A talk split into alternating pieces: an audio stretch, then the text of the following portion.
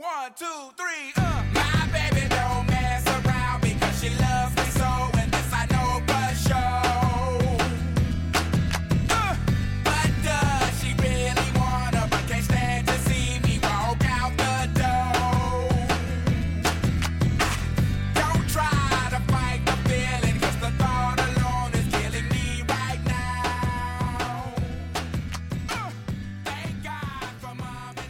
大家好，这里是八十多电台，我是杨哥。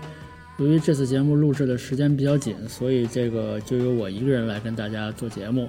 啊，这次节目我主要想说的是那个上周刚在北京那个举行的第三十六届北京马拉松刚结束的这马拉松比赛，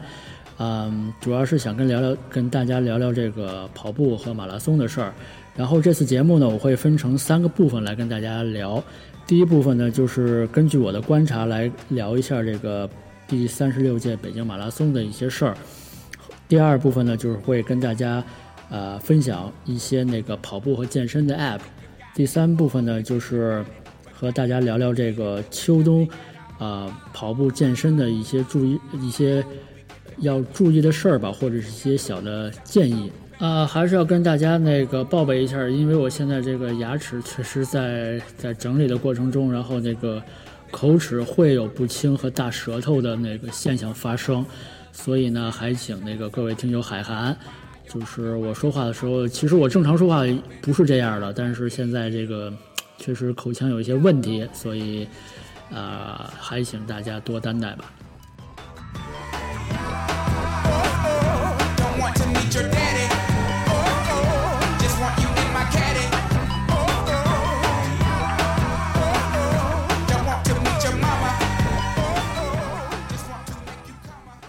在这个上周六，也就是说那个中秋小假期的最后一天，那个在北京举行了这个第三十六届北京马拉松。啊、要这么说起来呢，北京马拉松已经举办了三十六届，也就是说他今年三十六岁。其实呢，北马也是一个正经的八零后，对吧？如果说三十六岁呢，说是一个人的话呢，一个人的话呢，他正好应该是一个，呃，青壮年期是一个，应该是正在成成成熟和蓬勃发展的一个时期。所以呢，这次北京马拉松呢是这个往届来说报名人人数最大最多的一回，这个报名人数达到了六万六千五百七十六名。虽然说这回杨哥也报名了，但是这个没有摇上号，然后就是很遗憾没有参加这次比赛。呃，为什么现在这个？而且这个从去年二零一五年开始，北京马拉松已经变成一个全马的一个比赛，也就是说，只有全程马拉松的这个一个赛程，没有之前的像什么十公里啊，或者是半程马拉松这么一个一个情况。所以呢，这个要求这个参赛的选手的会有一些资历的，有一些资历的要求，也就是说是在这个呃你报名的时候，你就需要提交你这个二零一五年的一个在六个小时跑完那个马拉松的一个完赛证明，所以。不像前几年是那种门槛比较低，现在也就是说它的门槛比较高，需要你有之前的一个跑马的经历和经验。也就是说，你如果没有参加过这种马拉松的比赛或者是训练的话，可能会呃没有办法去参加这个比赛。而且这个今年那个呃参赛的人最终选出来是三万名选手，从六万六千多名选手中选了三万名选手，其实。其中这三万名选手呢，是两万名其实是大众参赛选手，也就是我们俗说的一般普通的那种，啊、报名的选手。然后剩下的一万名是，呃，这个赞赞助商的这个情况是有十这次比赛有十六家的赞助商，然后分了这一万名的这个跑步的名额。其实这个很正常，就是在各种各大的那个啊。是著名的马拉松都会有这个慈善组织啊，或者是商家赞助商的阵营来进行一个跑马。也就是说，我们这个六万多名选手报名，最后其实选的是啊两、万名的一个呃抽签结果，所以其实中签率还不是很高，我认为。而且这个这次跑马的人数的来源来说来看呢，就是百分之四十四点五的是来自于北京本地的一个选手报名，呃，百分之五十五点五的是一个来自外地和其他国家和地区的一个报名选手，包括这个十六个这个特邀的选手。你也知道，特邀选手很多都是这个啊、我们知道的肯尼亚人，对吧？对，没错，这个这次的冠军呢，男女冠军分别都是这个肯尼亚的选手来获得。尤其特别要说一点的是，这个啊、女选手今年跑到冠军跑到了两小时二十五分五十五秒的一个十年这个北马的最好成绩。她这个成绩呢，已经跑进了两小时二十六分这么一个大关里，确实是这个北马十年最好的一个成绩。但是这个可能是因为这个运动确实这个太辛苦、太太量比较大了啊。这个冠军在这个领奖的时候是晕倒了，就是体力体力有些不支，可能是确实比较，呃，怎么说呢，比较耗费了精力，确实是拿到这个成绩不太容易。因为今年那个北京在这个跑马的这天呢，是天气其实还可以，而且这个呃北京来说，作为一个马拉松来说，呃这个赛道是非常平稳的，而且今年还换了一些呃改了一些赛道，改了一些线路。这个整体来说，这个上下坡并不大，然后这个气温和气湿度啊、气压都比较合适，其实是比较好出成绩的。说说这个男女冠军肯尼亚人，其实你知道吗？在这个地球这个星球上，有一个人种，有一个有一个种族，他们叫做跑族，你知道吗？就是就是在生长在非洲的大草原上，就是各种跑族的人类。其实那个在这个跑步圈里有一个名呃有一个名言吧，叫做说，如果你要想练短跑，那就去牙买加；如果玩长跑，你就去肯尼亚。确实是。像肯尼亚这个非洲这些地方会出很多这个长跑运动员，包括这个陈奕迅的老婆那个徐濠萦，其实也是一个资深的一个跑马的选手，然后被大家称为这个叫做肯尼亚徐，其实也是从这个马拉松啊、这个跑足啊这方面而来的。当然了，跑马拉松的人是那个形形色色、各有各样的。然后今年的跑跑步的人呢，跑团是跑步的团体比以以往是要更多了许多，而且那个在这些跑步的团体中，有一个特别突出的一个团体叫医师跑团，就是他们这些人，这个跑团全是大夫和医生，对，然后他们就散落在这些所有的这个跑友当中，然后其实是也会为这个。跑步如果突发了一些这个状况，而且就是会当场的进行一个医治和治疗。我觉得这个医师跑团就是他们既有自己的专业知识，然后可以治病救人，然后还能在这个还能就是呃发挥自己的爱好进行跑步。我觉得这样的选手真这样的跑团吧，确实是值得推荐和鼓励的。而且这个。我其实错过两次机会，因为我之前有一个跑步的跑团，然后跟他们跑过一次。我觉得能认识一些那个医师，作为跑友来说应该很好，因为他们可能会给你一些运动上面、运动防护啊、运运动伤害治疗的一些建议吧。今年其实也是好多跑友的第一次跑北京马拉松，这种激动的心情我可以理解，而且今年的组织。貌似是比以往好了一些，就比如说没有再尿红墙的那个那一幕了，但是还是厕所不太多，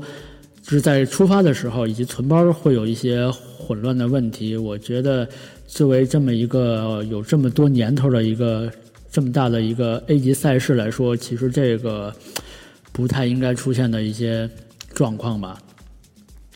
不过在这些。跑友来说当中来说，我最近关注的是两个人比较，就在这个我这个跑跑跑步这个圈子里头，最近传的两个人比较多。一个是一个那个九岁的一个小孩儿，然后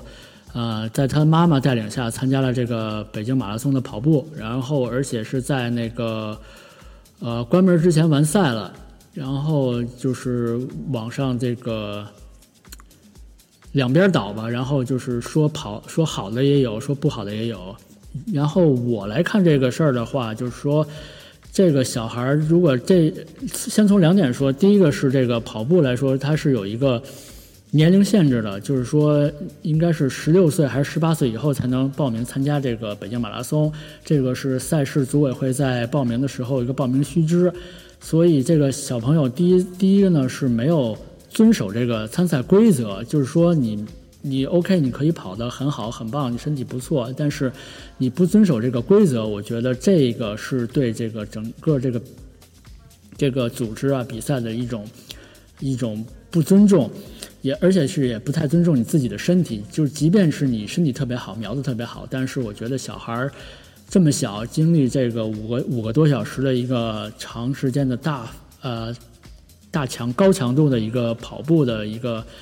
呃比赛，确实对这个孩子的身体伤害比较大，呃，大人的伤身体伤害都都不小，何况一个小孩呢？第二个来说，我想说说这个家长。确实，你有一个好的基因给了你的孩子去带，而且你有你们家有一个比较好的一个家庭的运动气氛，带着孩子去参加这种比赛。但是我觉得家长也是比较不负责任的去啊做这件事情。首先还是我说的上一条，就是不尊重这个比赛的规则，就从大人就开始让孩子就是蔑视这些规则、这些制度。其实，啊，多说一句，在之前那个。野生动物园下车被老虎咬咬死咬伤的那个事情，其实也是对一个呃规则和是呃规矩的不尊重。第二个，大人我觉得就是有点揠苗助长了，就是说你的孩子会有这个能力去干这些事情，呃，去跑步，他有这个天赋，有这个爱好，你应该去激发他，而不是说从这个是这用这种方式来鼓励他。其实这个事情呢，引申到今年的春天是在那个。呃，North Face 的一百公里的越野赛也有一个小朋友，就是钻了这个检录的空子报名，也去参加了这个啊一百公里的越野赛。实际上，最后也被网友一一片骂声，因为其实现在的孩子来说，可能这个营养条件跟得上，然后训练也跟得上，然后各种装备也跟得上，可能有可能有机会去参加。这种训练，但是我认为一个孩子，包括这个九十九岁、十岁青春期之前的孩子吧，包括青春期的孩子，他是一个生长发育的过程。如果你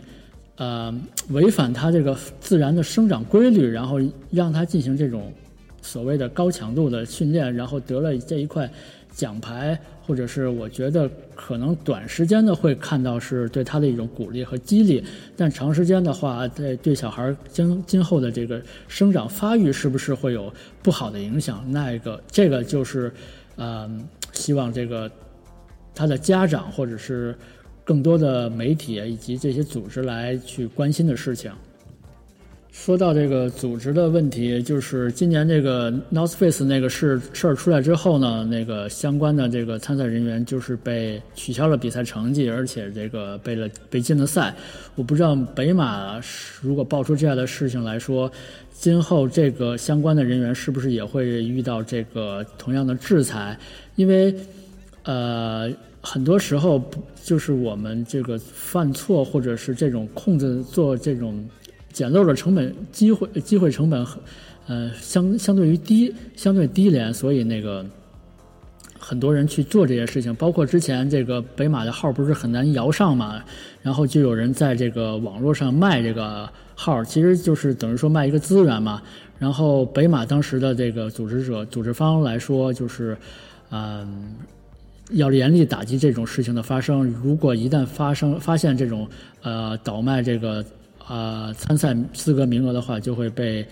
呃，禁赛或者是被取消。从另外一个角度来说，今后的比赛是不是可以设置更多的亲子单元？比如说迷你马拉松，或者是五公里、十公里这么一个赛？就是当然不是说北京像北京马拉松这样专门的跑那个全程马拉松这种比赛，我觉得会有更多的主办方或者赞助商来设置这样的一个活动，然后让这个。以家庭为单位，让呃孩子和家长一一同完成一个小目标。这个在今年的北京马拉松，另外一个让我关注的是一个有个拖鞋哥，那个穿着拖鞋跑马拉松，全程马拉松，然后破了三小时的一个事儿，就是他穿着一个人也不是人字拖，就一个普通的拖鞋，然后跑跑的全马最后的成绩是两小时五十七分十六秒，他的平均配速大概是个四分多，四分半左右吧。就是我想说的是，这哥们儿真的挺神奇的，因为之前我跑步的时候有见到这个穿呃五指鞋的那种跑步的人，就是那些鞋底儿特别薄了，还有穿那个还有不穿鞋的人，就赤脚跑的人，然后穿拖鞋跑步的人，我真的是挺少见的。你就自己在家穿着拖鞋走走路，其实还可以，如果跑起来真的是不太合脚那种。我不知道这哥们儿真的是真的是练过，对吧？所以他能跑到这个阶段。所以我跟想跟大家说的是，其实这个呃，如果不是经过系统的训练，或者是根本没有人家那个身体素质来说，其实你还是需要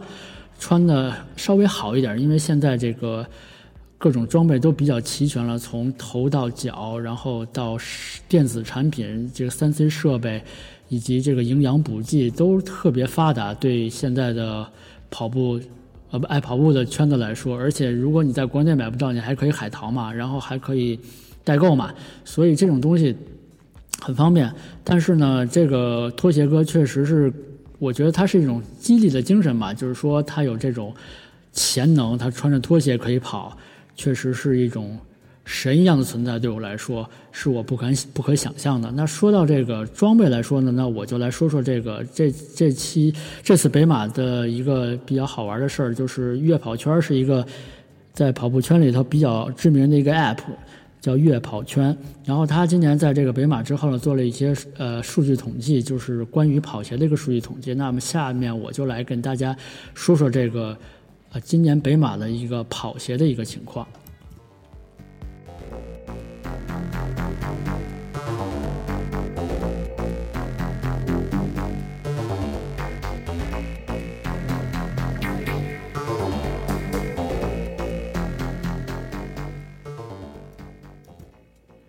呃，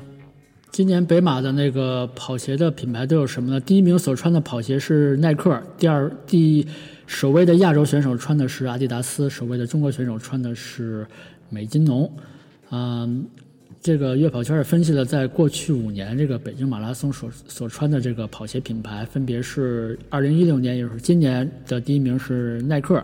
二零一五年的第一名是阿迪达斯，二零一四年的第一名是美津浓。二零一三以及一二年呢，都是耐克分别包揽了这个冠军。那个这个特逗啊，因为这个数数据是怎么统计出来呢？北跑那个啊月跑圈呢，它是在这个第三十七公里的时候派了很多人去用人工记录的这些跑鞋的品牌。为什么三十七公里呢？因为四十二公里的是全程马，四十二公里一百九十五米的全程马拉松，最后还有五公里的时候，他们在这个用人去做了一个。肉眼的记录是特别有意思的一件事儿，然后就是来说说这个，在这个三十七公里处，啊，不同品牌第一次出现的时间，啊，九点三十七分，它是按时间来说的嘛，九点三十七分分别出现的是耐克和阿迪，九点三十八分出现的第一位中国选手穿的是美津浓，啊，九点四十三分是李宁出现了，九点四十四分是艾什克斯，我我还是喜欢叫艾什克斯，不喜欢叫亚瑟士，因为我觉得。亚瑟士太难发音了。九点四十五是索康尼，九点和阿迪达斯的第一双 Boost 波士顿 Boost 的六出现了。嗯，九点五十四是纽纽巴伦，九点五十七是 UA 安德尔莫，九点五十八分是我们的国产品牌安踏和多威，十点是快灵捷这个品牌，如果大家不熟悉的话，就可以，其实这个就是迪卡侬自有的品牌，叫快捷灵。其实我一直不知道它这中文叫什么。呃，十点零四的时候出现了我国的品牌特步，然后是十点零九是萨洛蒙，十点二十一是 Hoka，H O K A 这个牌子真的是很小众，回头我跟大家可以讲讲这个牌子的跑鞋。啊，十点三十四是比克，十点四十四是斯凯奇，和这个 Health 这个 Health 斯凯奇就 Sketcher 这个牌子。对大家更多来说是一个健步鞋，然后这个 Health 这个牌子我确实不太熟悉和了解，但是它的 logo 像一个北京现代，没有外面这个圈，这个一个 H 一个 N 的一个标志。然后十点五十二是第一位人字拖选手，十点五十三是 North Face，至此呢，这个各种品牌都已经在这个最后的五公里之前露出了。呃，完赛来说呢，这个三小时内完赛穿艾什克斯的人是最多的，是有多达一百九十一名。然后第二名是阿迪达斯，然后第三名是耐克，然后是啊、特步和李宁。在四小时完赛穿的最多的人呢是这个多威啊。如果大家对多威不熟悉的话，其实如果大家有练田径或者体校的朋友，他们的首选都是多威。在这个中国的田径圈里，多威还是有举足轻重的地位。然后第二名是 New Balance 纽巴伦，然后是这个索康尼、安踏和 UA 以及布鲁克斯。在这个五小时完赛呢，穿的跑鞋最多的人，第一名是萨洛蒙，一百四十八人，然后第二名是这个彪马，九十七人，匹克九十三人，嗯，三六一度是五十四人，闭麦是五十一人，以及三十六人的贵人鸟是最后。嗯、在这个北马呀，这个最受欢迎的五个品牌里头呢，第一名真的是毋庸置疑的是这个艾什克斯，这个有三千八百四十三人喜欢这个这个品牌。然后第二名是阿迪达斯，这个阿迪达斯这两年这个跑步的势头有所增长，尤尤其它出了这个 BOSS 的系列之后，啊，有两千八百七十五人选择了阿迪达斯，然后一千六百四十五人选择了耐克，啊，六百六十三人选择了总统慢跑鞋纽巴伦，然后以及五百四十人是选择了多威。在这个国内和国外最受欢迎的 Top Three 顶尖三的这个排行里呢，国内第一名最受欢迎的，你知道是什么？是多威。对，就是我刚才说的那个，在中国田径圈里特别神奇的一个啊、品牌叫多威。其实，在大众眼里的不是那么的知名和流行。然后，国外的第一个品牌是艾什克斯，这个啊，不知道谁给说的这个四大里头的四大慢跑鞋的呃之王啊，慢跑之王，所谓叫啊艾什克斯。第二名呢是中国的是李宁，然后国外的是阿迪达斯。第三名呢，国内的品牌是特步，是国外的是耐克。所以呢，这个然而在这个北马这个众多的参赛参赛选手当中啊，最受欢迎的十大跑鞋品牌，分别是第一名艾什克斯，第二名阿迪达斯，第三名索康尼，第四名是耐克，第五名是美津浓，第六名是李宁，第七名纽巴伦，第八名是 UA，第九名是布鲁克斯，第十名是多威。所以这个四大跑鞋啊，就是在这个前十名里头还是有撼不动的地位。但是爱那啊什么爱阿迪达斯确实这两年这个做跑鞋的风头正正劲，而且以及这个我们国内的这个知名品牌李宁，确实在这两年做这个跑步的体育产业里面也是贡献了很大的力量。呃，最受欢迎最受欢迎的跑鞋的这个呃品牌以及型号来说呢，第一名是这个艾什克斯的这个凯亚诺系列，第二名呢是这个艾什克斯的 GT 系列，第三名是艾什克斯的这个 New b u s 系列，第四名是这个阿迪达斯 BOSS 的系列，第五名是这个艾索康尼的这 ISO 系列。其实这也呃，很能说明一些问题嘛，因为你在这个跑步的论坛也好啊，圈子来也好啊，就是上来肯定跟你推荐的鞋就是跑步鞋之王啊，卡亚诺系列，因为现在已经出到第二十三代了，最今年最新的款的第二十三代，因为它是从哪年忘了，是每年都会出一代新的这个跑鞋，因为它有各种啊缓震啊，嗯。轻啊、耐磨啊，各种等等，是最先进的阿迪呃艾什克斯他们家自己的技术都在这个卡亚诺这个系列上面会有所体现。不过这个卡亚诺来说呢，一般来说是认为是一个比较大体重的人适合穿的一个跑鞋，因为它这个不像这个 GT 系列或者 Nimbus 系列那种比较好的缓冲的性能，就是俗称的那个踩屎那种感觉，没有那么柔软。但是对于大体重来说，这个既有凯亚诺系列呢是一个非常好的选择。这个回头我们再说。然后这个，嗯，最受欢迎的这个具体的这个十大跑鞋的品牌，就第这些具体的型号呢，第一名是艾什克斯的凯亚诺二十二，也就是说这个是不是最新一代？我们最新一代是二十三代，也就是说二十二。凯诺二十二在这个跑友的当中的保有量，其实现在是稳固的第一，我认为啊。第二名是这个索康尼的这个 Trump ISO，这个不是那个特朗普啊，它也叫 Trump，ISO 系列。第三名是那个阿迪达斯 Ultra Boost，这个就是因为之呃前两天也这个在这个奥运会的期间，这个 Ultra Boost 也出了这个金银铜牌这个系列版，反正现在这个。Boost 啊，已经是被搞了非常火和这个非常潮的一双鞋。确实，我个人也有这个 Boost 的鞋在穿。其实它这个，嗯，缓冲力啊，这个缓缓冲的能力啊，以及这个轻盈度啊，都是非常的到位。确实是这个，嗯，怎么说？这个没想到它会，它这个技术会有这么奇妙的一个脚感给你。它不是其他的那种。像 Nike 的啊 Zoom Air 给你的那种感觉，也不是凯安诺的肌肉胶给你的那种感觉，只有这个泡沫的底儿，确实是挺奇妙的。所以这个阿迪达斯，我觉得真是捞上了。第三名呢是这个美津浓这个 Wave Rider Nineteen 第十九代的这个 Rider 系列。嗯，在下一名呢是这个李宁的超轻十三呃十二代。也是一个非常出众的一个跑鞋，性价比特别高。嗯，在下比它在第一名的是布鲁克斯的这个甘油十二代。布鲁克斯其实这个鞋我也有穿过，确实这个呃甘油的脚感确实是怎么讲啊，也是有它独特的地方。就是你只有穿过了很多鞋之后呢，你才有这种啊横向的感觉。然后再下一个是这个 Nike 的 Flyknit Air Max。以及多威的 MR 九二零一 B 和，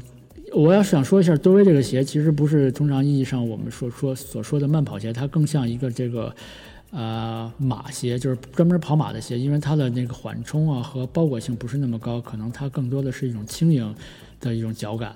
然后再下一名是这个 UA 的 Speed Form 阿波罗二这个型号的跑鞋，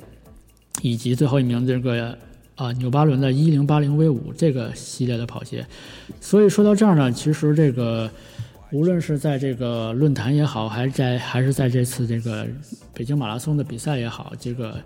啊四大跑鞋还是稳固的占定了这个跑友的心里头有一席之地，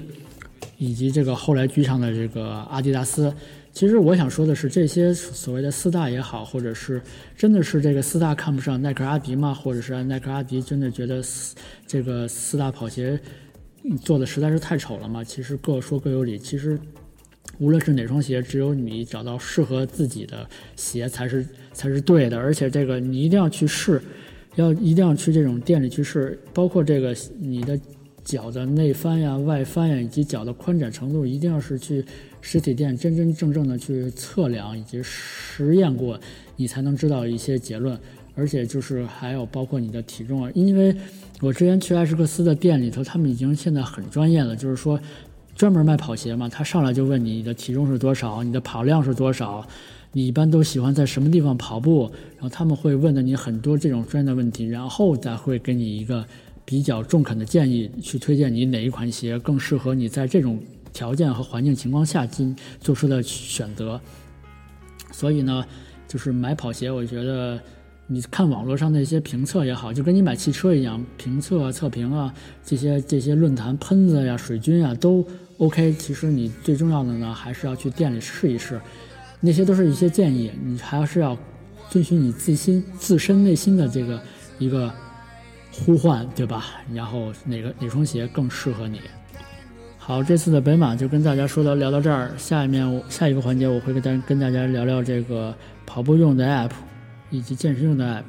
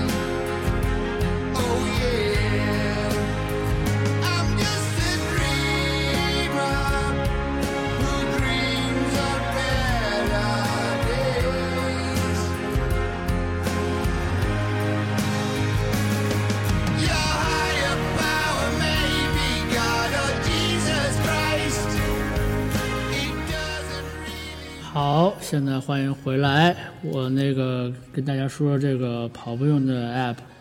呃，我自己一直用的是这个 Nike 加，但是前两天它已经更新了，叫 NRC 了，对，然后叫 Nike Nike Run Club，就是它的那个 UI 界面也变了，然后据说啊，好多人那个登录不太顺畅。所以就弃了。我是因为一直从我第一次跑步开始就用这个 Nike 加的这个 app，一直到现在跑了几千公里了吧，所以有一种不想换的一种欲望。所以呢，这个嗯，我一直用的是 Nike 加。不过这个说两说几句好话吧，Nike 加确实是做的比较早，它这个社区做的也比较成熟，但是这个还是更多的是。呃，国外的用户会多一些，因为这个随着国内的这个跑步的这个热潮热潮这个升温呀，这个国内的各种这个呃跑步用的这个社交软件呀 A P P 啊 App 啊，就是这个层出不穷。最著名的就是我刚才提到的那个说这个统计这个今年马拉松跑鞋的这个月跑圈，其实它今年啊这几年是做的真确实不错的一个。i 呃 app 它最著名的一点是这个，它有好多这个线上马拉松。我跟大家说一下什么叫线上马拉松，不是说你在这个电脑上跑马拉松啊，不是在网络上跑马拉松，其实就是说你呃通过它这个 app 报名之后呢，参加它的马拉松以及参加报名参加它的马拉松，当然是要交一些报名费的。然后那个以及在它这个规所规定的时间范围之内完成你所报的这个五 K、十 K 啊、半马、全马的一个跑步，用它这个软件来记录你这个整整个跑的一个过程，然后上传到他的他的那里，然后就有成绩了。然后你个报名费呢，其实是你的一个奖牌的一个制作费，然后他会快递呃相应比赛会快递你的快递给你那个这个完赛的一个奖牌。而且这个奖牌做的还都比较精美，还不错。然后它有各种各种名目的跑步啊，比如说最近的是一个教师节的跑步，啊，还有一个这个，呃，这个时尚的跑步啊，反正很多很多。然后就是有人之前也发了一个帖子，就是说他不太喜欢这种线上马拉松，觉得就是花钱买奖牌。其实我觉得这个看你怎么看这个问题吧。如果你从正面来看呢，其实这是一个自我激励的问题，因为很多人并不能那么的简单的去参加马拉松。比如说，尤其像在外地呀，或者是啊呃物理啊工，包括你的那个工作呀，时间排不开。其实你这样来说呢，只是给自己一个奖励吧。其实这个跑步跑马拉松，这个跑步就在那儿，马道那个跑道就在那儿。看你跑不跑，其实有没有这个奖牌，真的是对于你对于你来说一个回馈，是一个奖励机制。它就跟你玩游戏一样，你做完一个任务之后，一定会给你一定数量的这个经验值，或给你一定数量的金钱来来做一个回馈。其实这个月跑圈呢，相当于把这个跑步呢，越来越变成一个这个游戏了，线上的一个游戏，而且是真人互动的游戏，而且是这个它的社区也比较大。呃，跑友和跑团也比较多，所以那个在上面跑步的人也不少。我觉得是一个比较接地气的一个跑步的一个社区吧。所以第二个是，我就想跟大家说这个月跑圈还有一个是那个资格比较老的，叫咕咚。呃，咕咚跑步呢，也不叫咕咚跑步，它就叫咕咚。它是应该是我记得没错，是一个成都的一个一个企业吧。然后它做的确实是比较。早，然后它也有好多的这个线上的活动啊，线上马拉松啊、比赛啊什么的，嗯，但是对我来说，其实我用咕咚更多的来是记录一个走路的一个过程，因为我觉得这个，因为我很多时候，因为你，比如说是在半径三到五公里之内，我可能如果天气好，雾霾不是那么严重的话，我可时间又充裕的情况下，我可能会选择步行去到达这个地方。所以呢，但是在这个。步行过程中呢，我可能会听一些音乐或者听一些东西，然后但是怎么来计算这个步程呢？过程呢，我可能会用会用到咕咚或者是其他的一种跑步软件来完成走路，因为它在咕咚里面也有一个呃走路的模式，对，所以这个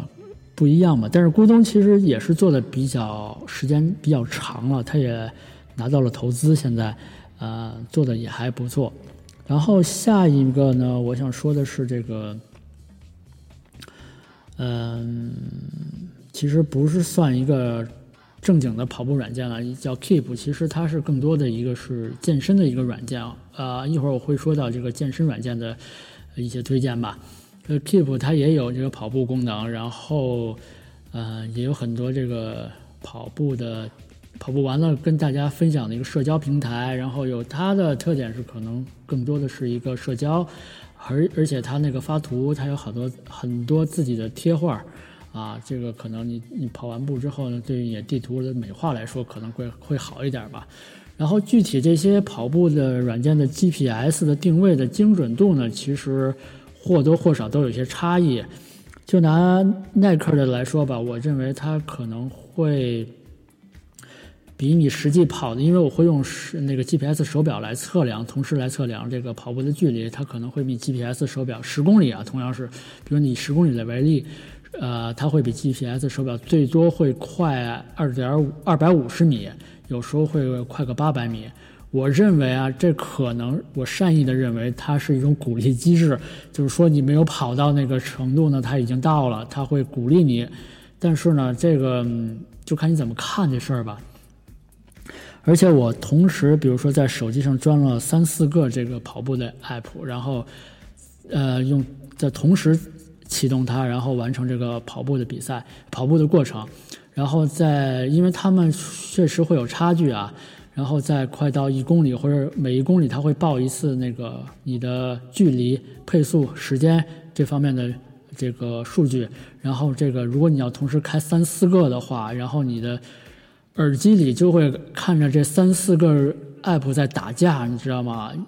因为比如说一此起彼伏的说一公里到了，一公里到了，一公里到了，然后你的配速是多少？你用的时间是多少？然后此起彼伏的这种确实很乱。但是我我认为啊，你还是那个抓住一个 app，然后用就好了。其实社交不社交呢，就是你可以瘦嘛。而且现在这些 app 和这个微博、微信也做了接口，然后可以分享到你的朋友圈也好，分享到你的微博平台也好，也 OK。其实只是一个一个一个。交流和交友的一个过程嘛，然后最新的一个是那个，嗯，跑步的软件叫阿甘跑步，就是这个呃软件的那个特点呢，就是说是互相督促的这么一个过程，因为你你跟你的好友也好啊，亲戚也好，绑定之后，他会互相督促的跑步。其实呢，这个可能是对那种。呃，刚刚入门的跑友来说，或者小白跑友来说，就是需要有一个伴儿来说，啊，互相督促一下啊，互相鼓励一下，这样跑步可能会更有乐趣。嗯，再说说这个，说到这些，这几个都是国内现在用的比较多，而且比较接地气的这些软件，而因为它好多地图都是国内的嘛，所以精准度还是可以的。啊，刚才说的最第一个说到耐克的这个跑步软件，其实像那个阿迪达斯啊、艾什克斯啊、呃呃美津浓啊，他们都有自己的这个跑步软件，就是看你怎么选了。其实他们那些精度也不错，界面也很好。嗯，就是看你一开始选的哪个。我还是那句话，就是你一旦在一个平台上用了很久之后，你再弃了它的话，有一种那种数据丢失啊、舍不得的感觉。不过现在有些 A P P 之间也可以互相导这些你的数据啊，这都是可以的。啊，包括国外比较著名的一个跑步软件叫 Runtastic，然后它有一个 Pro。那个可能是要花钱的，然后不破的话，不破的话就是免费的。它可能也是对于你的什么心率啊、步伐、步步速啊、步频啊，都有一个比较好的一个统计吧。其实说到这些 A P P 来说，最终的还是一个跑步的一个记录以及社交分享的这么过程，就是看你喜欢到底喜欢用哪个了。然后再说到这个跑步之后呢，是一个健身的这个。嗯，软件其实我认为很多人开始接触跑步，有都是从那个减肥开始，没有问题，没有错。这个跑步确实是可以帮你甩掉一些肥肉，但是这个事儿，第一个，第一个要坚持，第二个还是要坚持，第三个还是要坚持。重要的事情我说三遍，就是跑步是一个长期坚持的事儿，而且上来一定不要过量，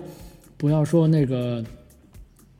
我没有任何跑步的基础，我上来跑个三公里、呃五公里、十公里，这可能对你来说是个挑战。如果你身体素质不错的话，可能你第二天还走路还 OK。如果你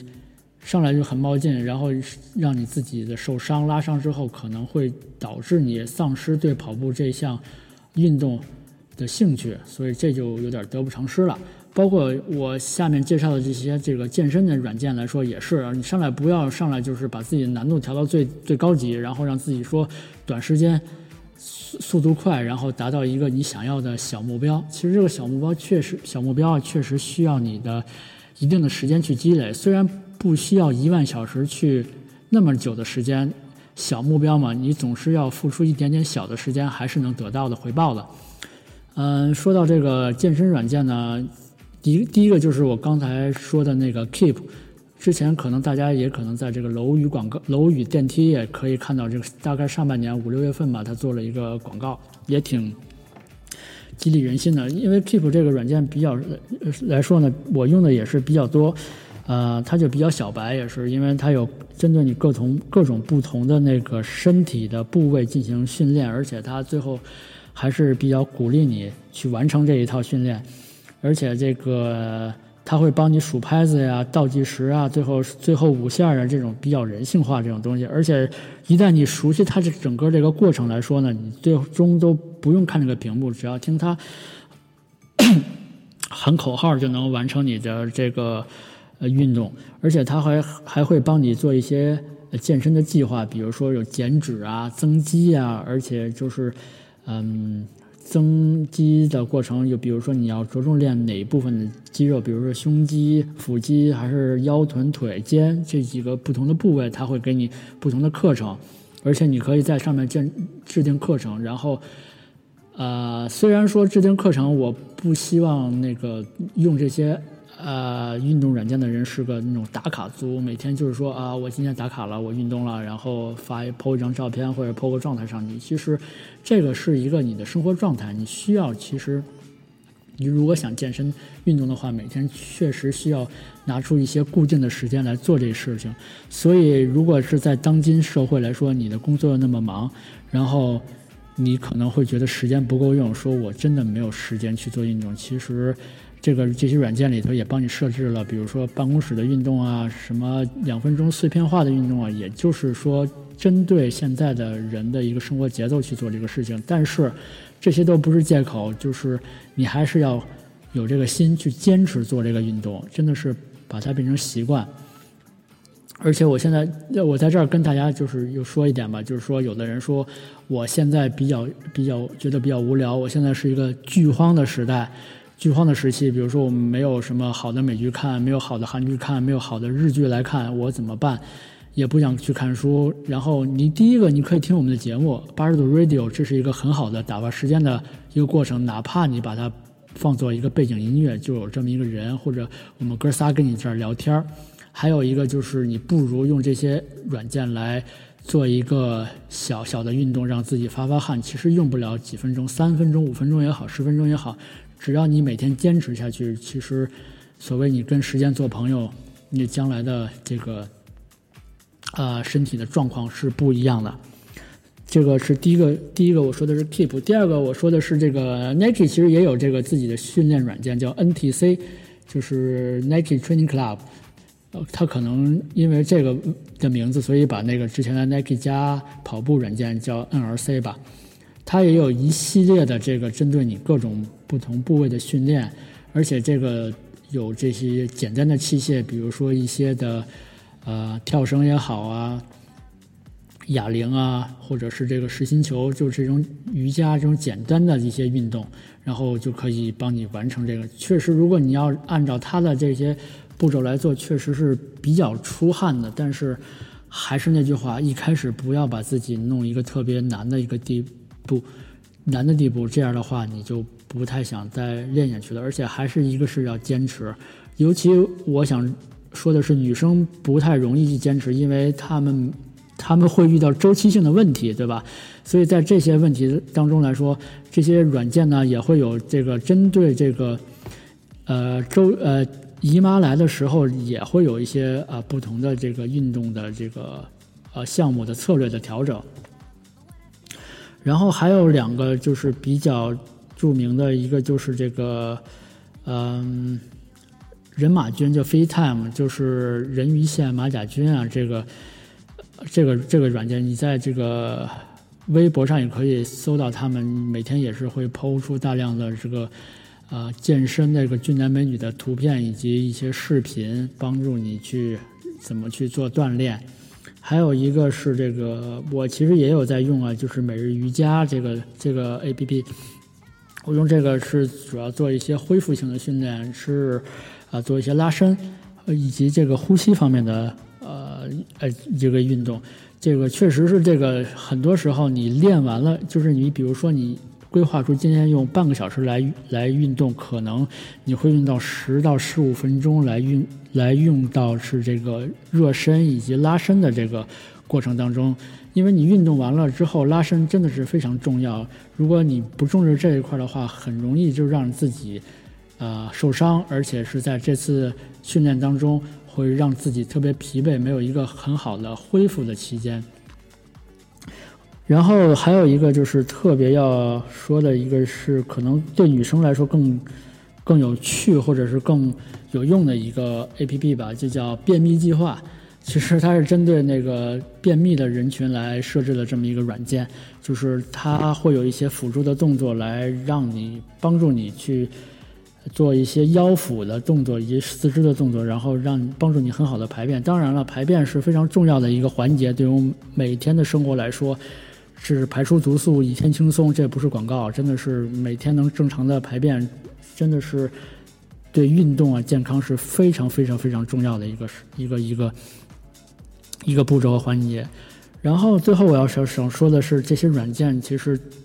说了这么多，还是那句要开始行动，坚持、坚持再坚持，就是你一定要有一个把它变成你的一个啊、习惯。是最好的。首先，你要做好一个计划，然后去执行它，然后变成习惯，然后再返返返回来，是这么一个循环，不断的循环。而且这个就是我说说一些小窍门吧，可能你在这个跑步训练过程中中很枯燥，可能你会觉得很无聊。其实你在网上找一找啊，有很多这样的背景音乐，就是一种帮助你跑步也好啊，健身也好，包括跑步那个，它有专门的一个步频的一个跑步的音乐。就是可能你就踩着那个点儿去跑就好了。其实，在一开始的时候，你做这种，啊、你没有节奏的训练啊，你可以听一些这些不频的这些音乐，然后可能辅助你。可能到后期你就不需要这些音乐了，你可能只是让自己跑得高兴、跑得舒服、跑得舒畅就 OK 了。这是一个跑步音乐的一个一个一个事儿。然后另外一个就是，你如果觉得自己跑得太难受，或者是呃，训练训练太苦了，其实你可以给自己一个好的一个回馈，比如说你可以给自己买好的装备。可能很多人一开始都是这样，我买了很好的装备啊去运动，可能三天热乎气儿去过了。其实你给自己设定一个健身的目标，然后再有一个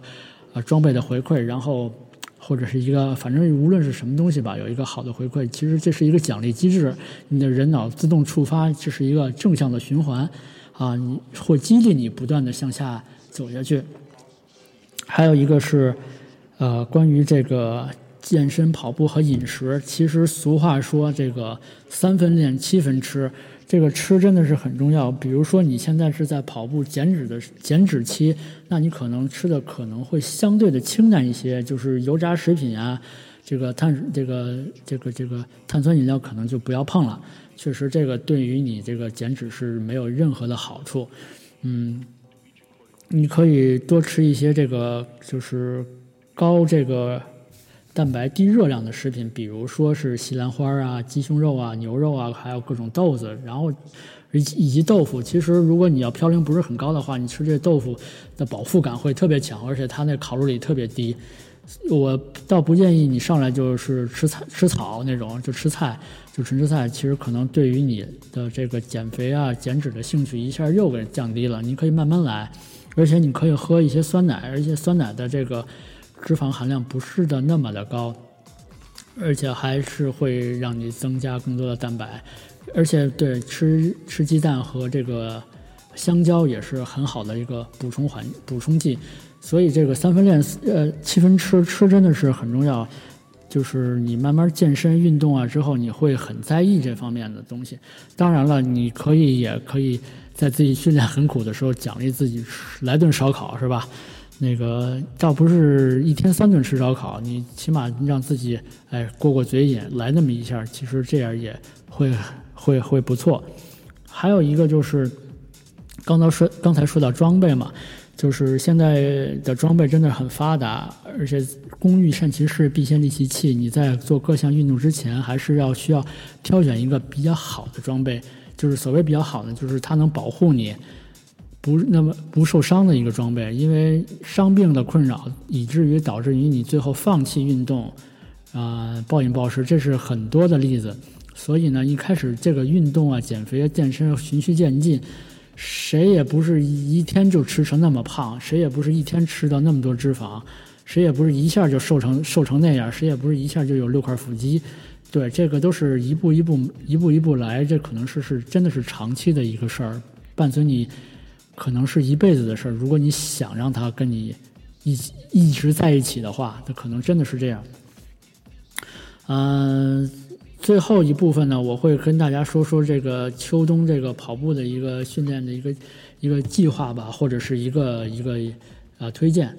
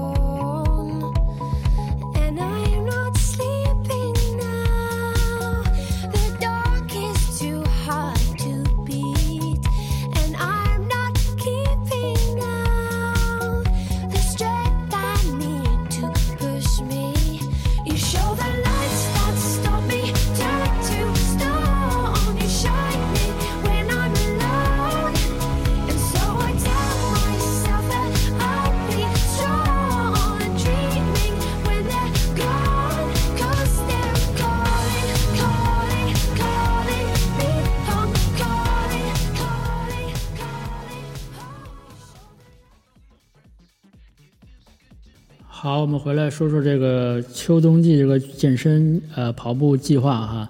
其实这个一年之计在于秋，对我来说，就是运动的黄金季节，真的是金九银十。就是对于北方的人来说，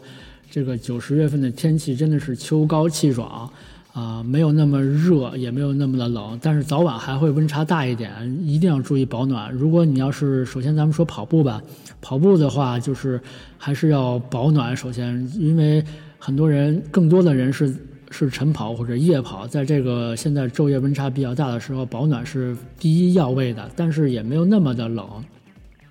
但是保暖有几个几个好处呢？就是第一个是让你的那个筋骨啊、呃要充分的这个热身起来，防止这个受伤。第二个呢，就是防止你抽筋，真的是你很多时候你由于太冷了，或者你热身不到位，这个抽筋儿的事事时有发生。这个相对于夏天、春天和冬天来说，这个秋天是这个比较好入门入手这个进行锻炼的一个时候。为什么呢？因为现在秋天人们是食，呃食指大开，这个食欲大增，这个吃了好多好吃的，包括马上这个接下来。啊，还有还有半个几十几天之后的这个国庆节这个长假，对于很多这个朋友来说，就是一个，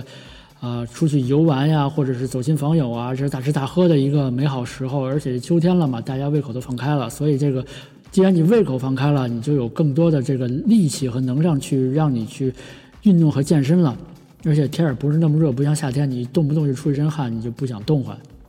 首先，秋天的第一要位是要保暖，第二个是那个。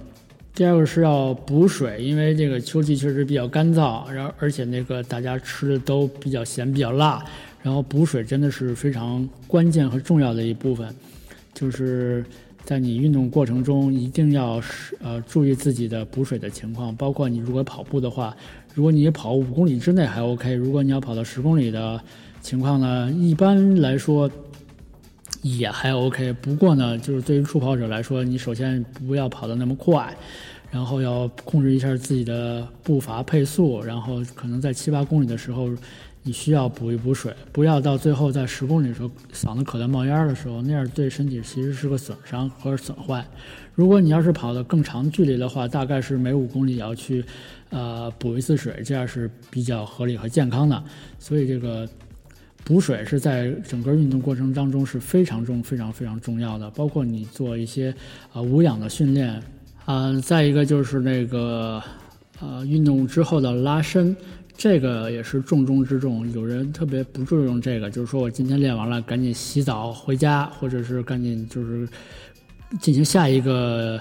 呃项目的下下一个下下一个事儿了，就是。但是这个拉伸真的是非常非常非常重要，因为很多时候你不注重于这个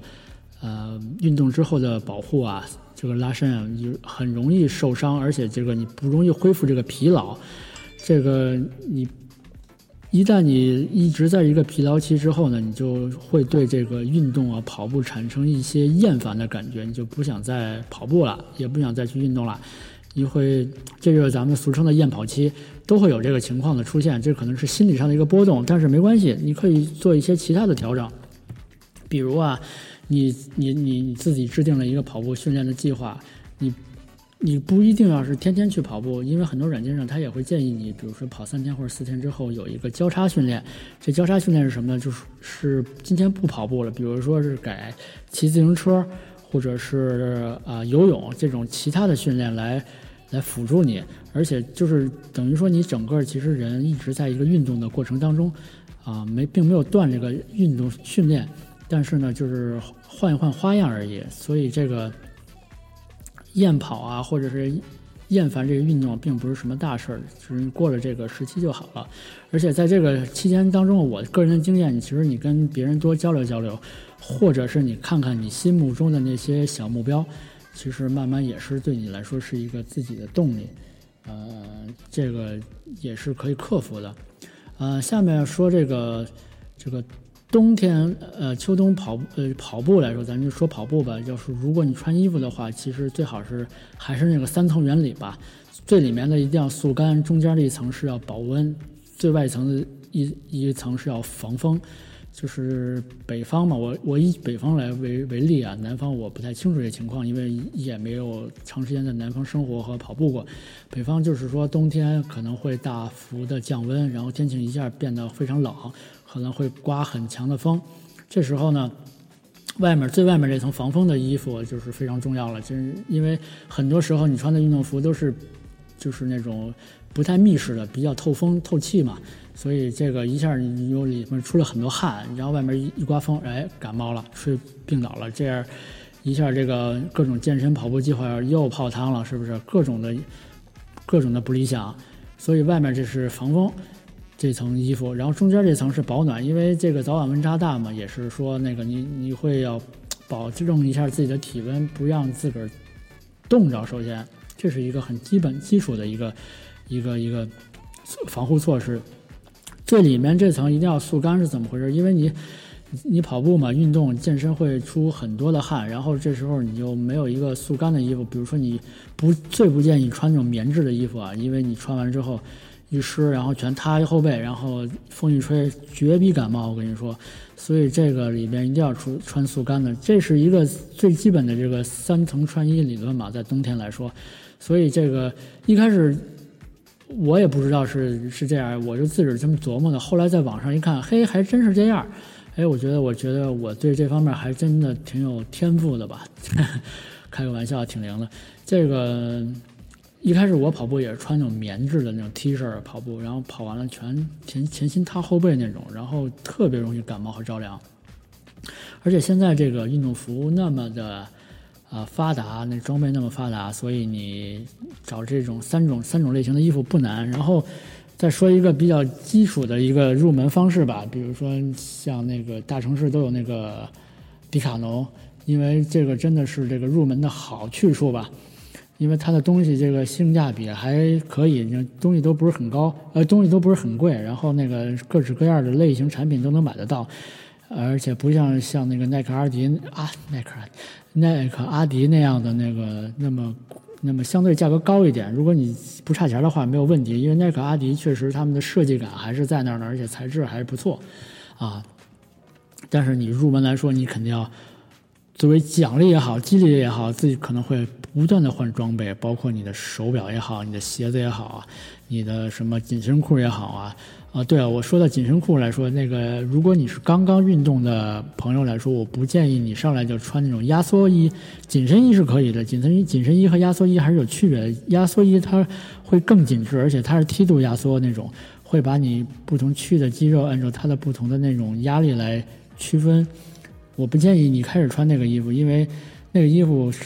对你来说，如果你的运动强度和时间没有那么长的话，其实反而是一个禁锢你身体灵活性的灵活度的一个衣服，所以不建议一开始穿那个压缩服。如果你真的是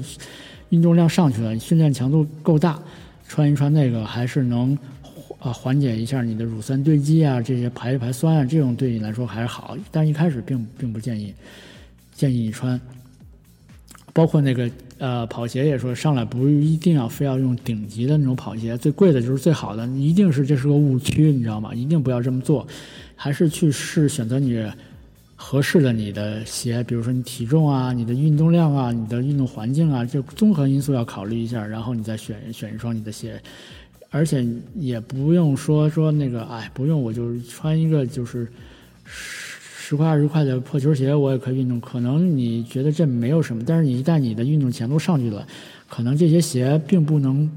啊支撑和保护你现在的身体，所以还会对你对于你来说造成一定的伤害。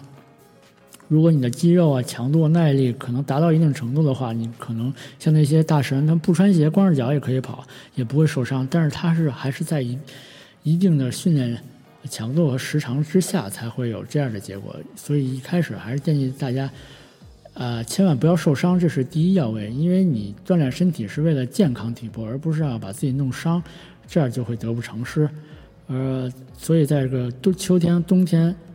我说这么多，最后还是希望大家真的是动起来。你真的是吃了那么多，喝了那么多，其实你现在不出去赛几趟跑、踢几脚球，是不是多对不起这点吃的呀？对吧？而且这个，呃，你从这个冬天、秋秋天、冬天开始，你训练起来呢，然后可能你一直要坚持下去，可能真的是你这个运动生涯啊。我说的运动生涯是你健身、跑步这个生涯，这慢慢开起来了，这个。慢慢来，然后一步一步来，然后遇到问题解决问题，然后你会觉得这是一个特别好玩的一个游戏，然后你在这个上面不断的成长，不断的克服，然后不断的超越自我。其实这个事儿一定要是不断超越自我，你不要看别人跑了多少，别人举了多少公斤的重量，其实这其实真的都跟你没关系，你只要跟你自己来说，你今天能超越你之前的你自己，那就 OK 了。其实人。啊，锻炼来说，这个运动来说，训练来说，真的一点一点来，变成你一辈子的一个事儿，这样是最好的。所以呢，我一个人说了一个小时，真的也，我也觉得我真的够了。啊，今天这期就是我的一个单口相声、单口秀，所以也是跟大家聊聊这些跑步啊、运动啊、健身这方面的事儿。啊，如果那个大家有有什么问题呢，就可以。给我们的节目留言，我肯定会解答的。而且这个，如果你喜欢